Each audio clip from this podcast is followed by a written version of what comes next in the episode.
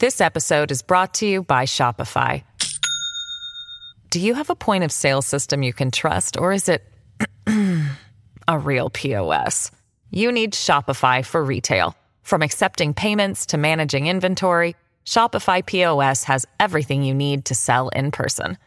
Go to shopify.com slash system, all lowercase, to take your retail business to the next level today. That's shopify.com slash system.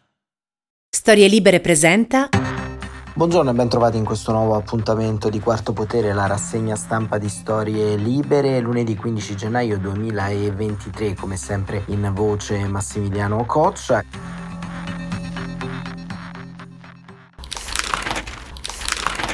Quest'oggi facciamo un po' un passo indietro nella linea temporale perché qualche giorno fa si è votato a Taiwan e questo appuntamento, il primo forse appuntamento elettorale di questo 2024, così come vi abbiamo raccontato ad inizio anno, è certamente importante e certamente racconta un frame decisivo all'interno del quadrante del Indo-Pacifico e dell'Asia in generale. Taiwan ha una storia molto complessa nei rapporti con la Cina, nella propria autodeterminazione, nelle continue e sostanziali minacce che il regime di Pechino rivolge al governo democratico di Taiwan e queste elezioni che si sono svolte con innumerevoli pressioni e interferenze da parte di Pechino sono in qualche modo un piccolo spartiacque all'interno della regione.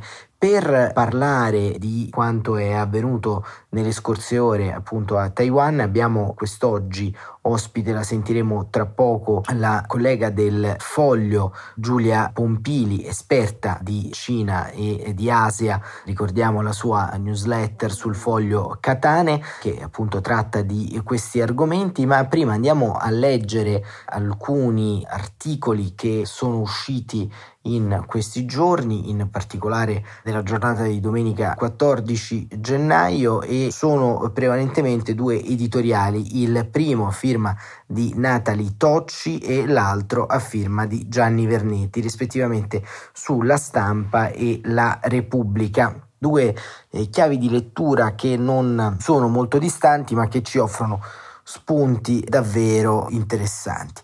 Natalie Tocci sulla stampa scrive un commento dal titolo Gli elettori scelgono la continuità ma la guerra rimane all'orizzonte. Come anticipato, scrive Tocci, il candidato del Partito Democratico Progressista Lai Ching-te ha vinto le presidenziali a Taiwan uno dei primi e più significativi appuntamenti di quest'anno elettorale in cui oltre 4 miliardi di persone in tutto il mondo sono chiamate alle urne. C'è chi teme che la vittoria di Lai in viso a Pechino alzi il rischio di uno scontro su Taiwan, insomma, con le guerre in corso in Ucraina e Medio Oriente esiste la minaccia imminente di un nuovo fronte aperto a Taiwan in quella che Papa Francesco ha saggiamente definito la terza guerra mondiale a pezzi, il rischio di una guerra a Taiwan, scrive Tocci, c'era e rimane, sebbene se ne sia parlato meno dopo l'escalation innescata nell'estate del 2022 dalla visita dell'allora speaker della Camera USA Nancy Pelosi e dalle rappresaglie militari cinesi che vi fecero seguito, incluse esercitazioni attorno all'isola, sospensione del dialogo militare con Washington, il livello di allerta, scrive Tocci, su Taiwan non si è mai veramente abbassato. Al contrario, durante la campagna elettorale taiwanese, Taipei ha ripetutamente accusato Pechino di interferire nelle elezioni, compreso attraverso un'aggressiva campagna di disinformazione e di aver fatto sorvolare diversi palloni spia sull'isola. Infatti Pechino ha criticato apertamente Lai e non ha mai nascosto le sue preferenze per Wu Yu-hee, il candidato del Kuomintang più vicino alle istanze della Repubblica Popolare. Nel suo tradizionale discorso di fine anno il presidente cinese Xi Jinping ha inoltre definito l'unificazione con Taiwan uno sviluppo inevitabile. Le parole di Xi, continua Tocci, hanno riproposto una posizione sempre più marcata da parte di Pechino, ma pronunciate a poche settimane dal voto a Taiwan, hanno assunto una dimensione ancora più infausta. Ora che Lai ha vinto, con oltre il 40% dei voti, c'è chi teme che le minacce di Pechino si tradurranno in realtà. Che la questione di Taiwan sia sulla china dell'escalation è chiaro, ma ciò non vuol dire che la vittoria di Lai debba segnare uno spartiacque verso una guerra aperta. La formazione di Lai, il Partito Democratico Progressista, è la sua terza vittoria consecutiva. Da un lato questo indica che il popolo si identifica sempre di più come taiwanese e non cinese, rifiutando un futuro dell'isola integrato con la Repubblica Popolare. Avendo visto cosa significa la reintegrazione nel caso di Hong Kong, sorprende poco che i taiwanesi rifuggano una prospettiva simile. Dall'altro lato, questa terza vittoria del DPP significa che poco cambia rispetto alla gestione degli ultimi anni, tant'è che nell'ultimo mandato lei era vicepresidente numero due della leader uscente Tsai Ing-wen, in sintesi, se il conflitto a Taiwan rischia l'escalation, così è dalla prima vittoria del DPP nel 2016, non certo da ieri.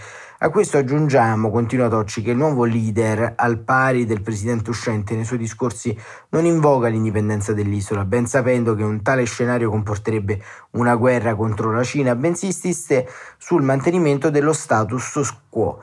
Nell'intervento pronunciato ieri in seguito alla vittoria, Lai Ching-te, pur ribadendo la determinazione di salvaguardare Taiwan dalle minacce e intimidazioni cinesi, ha usato toni pagati, assumendosi le sue responsabilità nell'assicurare la pace e la stabilità nello stretto e dichiarandosi aperto al dialogo con Pechino su basi paritarie.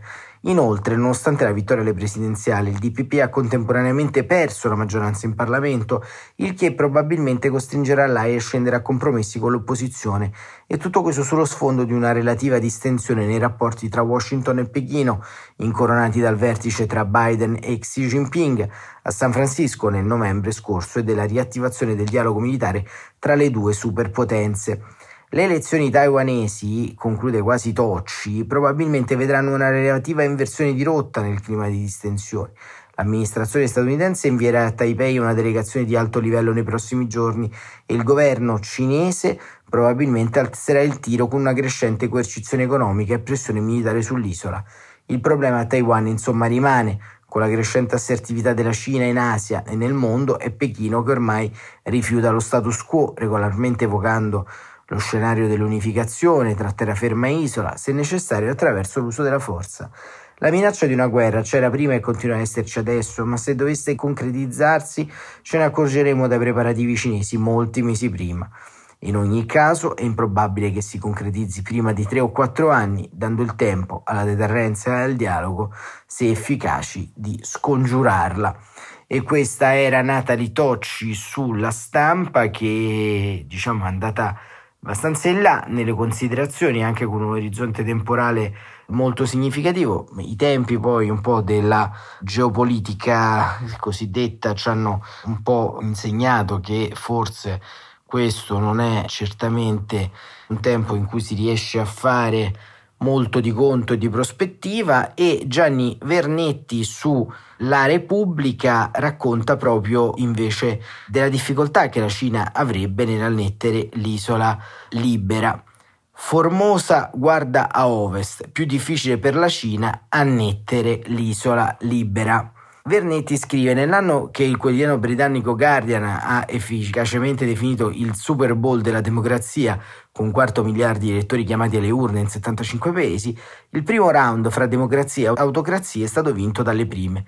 Un'affluenza di oltre il 70% degli aventi diritto e con un 40,2% dei voti popolari, l'attuale presidente Lai Ching-te del Partito Democratico Progressista ha vinto le elezioni a Taiwan, le prime dell'anno. Il partito più distante da Pechino, il DPP di ispirazione liberal progressista, si è aggiudicato dunque un terzo mandato consecutivo, lanciando un segnale chiaro a Pechino lo status quo non si cambia e non vi sarà mai una riunificazione con la Cina autoritaria al di là dello stretto. In una parola, keep Taiwan free, come scritto in milioni di banner elettorali sull'isola. Manteniamo Taiwan libera. Taiwan, sottolinea Vernetti, è una società aperta, orgogliosa dei propri traguardi su libertà, democrazia e progresso economico. In pochi anni si è trasformata da una dittatura militare ad uno dei cuori pulsanti del pianeta, 23,5 milioni di abitanti, 190 miliardi di dollari di PIL, ventesima economia del pianeta che produce il 60% dei semiconduttori del mondo, senza i quali praticamente tutte le tecnologie della nostra vita si fermerebbero, smartphone, internet, automobili, macchine da utensili, navi aerei, Taiwan produce anche il 90% dei semiconduttori più avanzati del mondo in un cluster di aziende e parchi scientifici e tecnologici che ruota intorno alla Taiwan Semiconductor Manufacturing Corporation. Quelli da 3 nanometri più piccoli ed efficienti vengono prodotti esclusivamente qui. Si comprende quando si alta la posta in gioco del voto di ieri, L'interferenza di Pechino nel processo elettorale sull'isola è stata senza precedenti, decine di palloni aerostatici cinesi hanno violato lo spazio aereo, sono state perseguite senza sosta le azioni militari intimidatorie dell'isola e sono stati registrati oltre 100.000 attacchi cyber e per la prima volta sono stati arrestati 287 cittadini sull'isola per varie attività criminali di interferenza nel processo elettorale trasferimento di fondi cripto dalla Cina, disinformazione con milioni di bot sui social, diffamazioni personali contro decine di candidati del DPP. Ma Taiwan non si è piegata all'autoritarismo cinese, le elezioni si sono svolte in un regolare modo con lo spoglio e i risultati definitivi resi pubblici poche ore dopo il voto ed è proprio l'apertura e la normalità democratica di Taiwan a rendere ancora più stridente il confronto con la Cina, dice Vernetti guidata da un regime opaco e totalitario che solo negli ultimi tre mesi ha fatto sparire nel nulla il ministro degli esteri King Gang e il ministro della difesa Li Shanfu, senza fornire alcuna spiegazione alla comunità internazionale. I riflettori ora sono accesi sull'impatto regionale e globale di queste elezioni. Taiwan procederà speditamente verso il cammino di una sempre maggiore integrazione politica ed economica con l'Occidente e con le democrazie asiatiche. Le elezioni di ieri spingono il sistema economico e tecnologico taiwanese ad intensificare le azioni di de-risking nei confronti di Pechino. Grandi aziende manufatturiere come Foxconn, con ancora un milione di dipendenti in Cina, seguiranno le azioni della loro committenza, a cominciare da Apple per una crescente delocalizzazione verso l'India, il Vietnam, le Filippine e l'Indonesia. Anche sul terreno dei semiconduttori procederanno le nuove joint venture in Europa e negli Stati Uniti per ampliare i luoghi di produzione e rafforzare la catena della supply chain globale. Sul fronte della difesa, Taiwan rafforzerà gli accordi di sicurezza con USA, Giappone, Australia, India e darà nuovo impulso alla produzione nazionale, a cominciare dai primi sottomarini taiwanesi Narwhal prodotti nei cantieri Kaishung.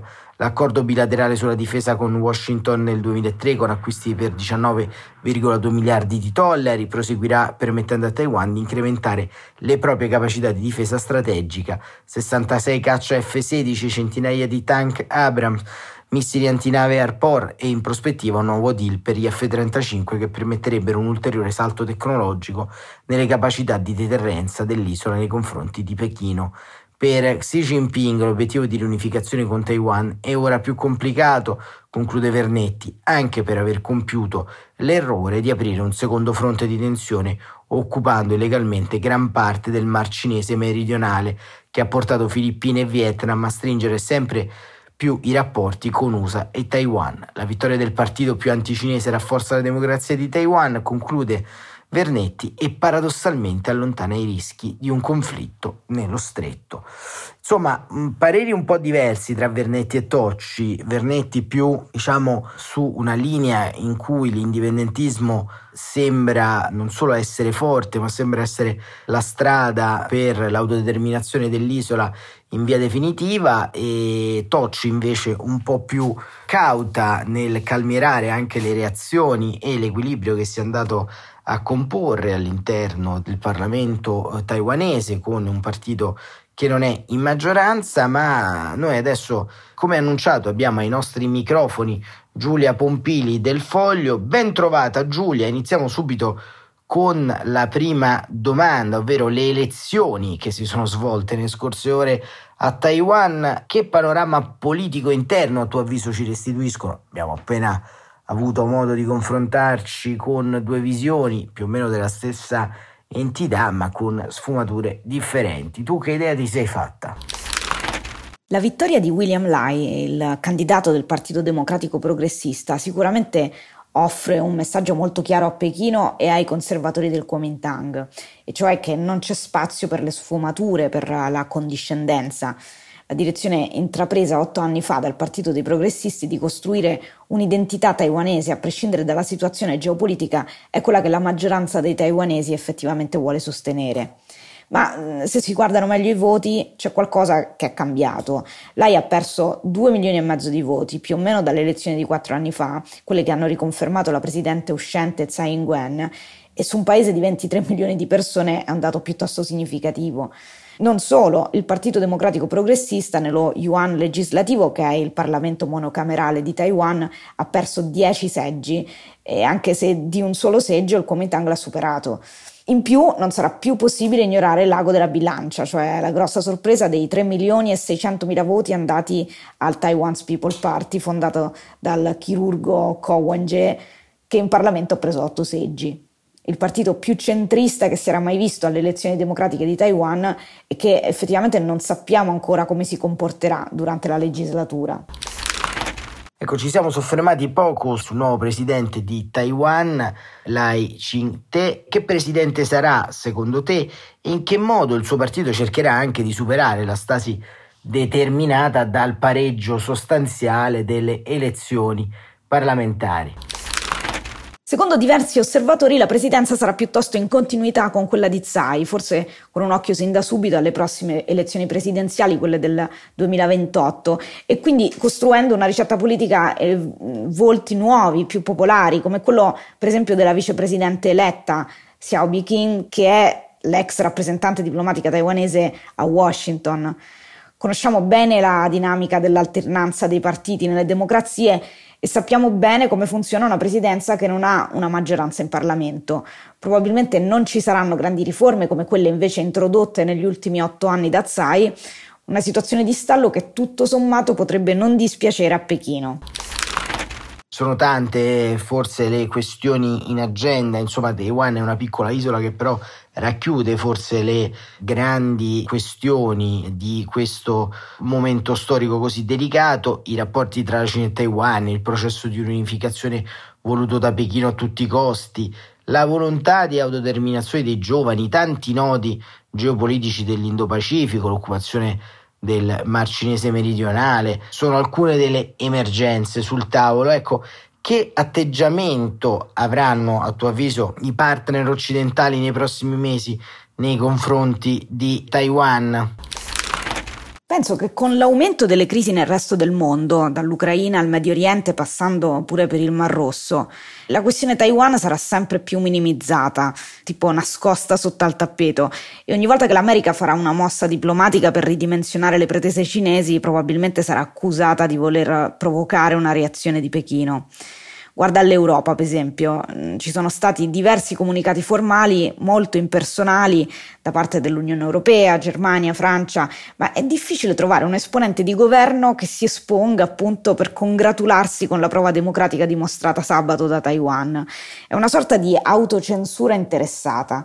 Parlare di Taiwan è complicato perché ti espone e quindi vale la pena non farlo per non muovere di un millimetro le relazioni bilaterali con Pechino e soprattutto per non aprire un altro fronte di problemi diplomatici. Ecco, quanto invece lo scenario ucraino e quello medio orientale influiscono poi sulla stabilità dell'isola? Nei fatti, cioè intendo proprio giornalisticamente, non c'è una relazione diretta tra le crisi. Quello che sta facendo la Repubblica Popolare Cinese è però guadagnare terreno di credibilità nel cosiddetto sud globale, sfruttando proprio quelle crisi per mostrarsi come potenza responsabile del tutto alternativa all'America, la vera potenza di pace. Sappiamo bene che insomma non è proprio così. Però parlando con diversi esperti e analisti asiatici c'è qualcuno che mette di continuo in relazione la guerra di Corea e la guerra del Vietnam con la guerra fredda. Dicono che allora si combatteva in Asia perché era l'Europa al cuore della guerra di posizione, la guerra fredda appunto. Ora è come se la situazione si fosse completamente rovesciata, si combatte qui, ma la vera guerra fredda è in Asia. Ecco Giulia, in conclusione di questa nostra chiacchierata stamane, ti sei spesso occupata di influenze cinesi in Italia e in Europa. Ecco, in questo anno elettorale globale, come agirà Pechino secondo te nei vari contesti che andranno al voto? Mi vengono in mente Stati Uniti e Europa in primis.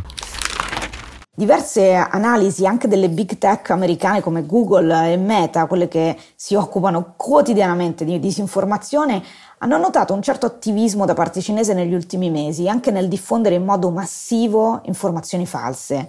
Sappiamo che la Russia in questo è sempre stata molto più aggressiva e di certo molto più creativa della Cina, quindi perfino più convincente, ma ora è Pechino ad avere i fondi e le capacità di portare avanti operazioni di guerra ibrida anche online.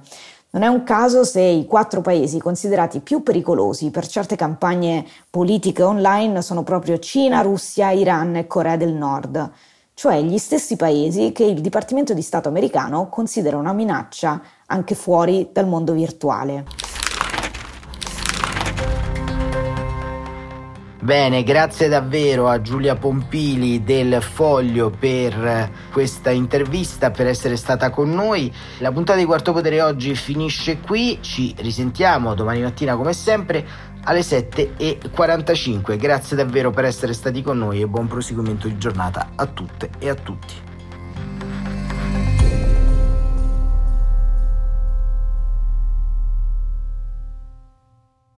This episode is brought to you by Shopify.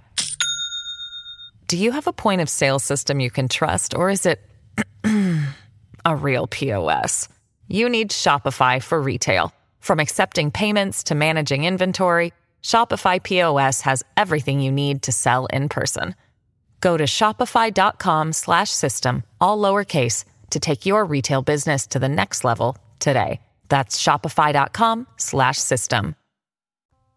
Una produzione storielibere.fm di Gianandrea Cerone e Rossana De Michele. Coordinamento editoriale Guido Guenci.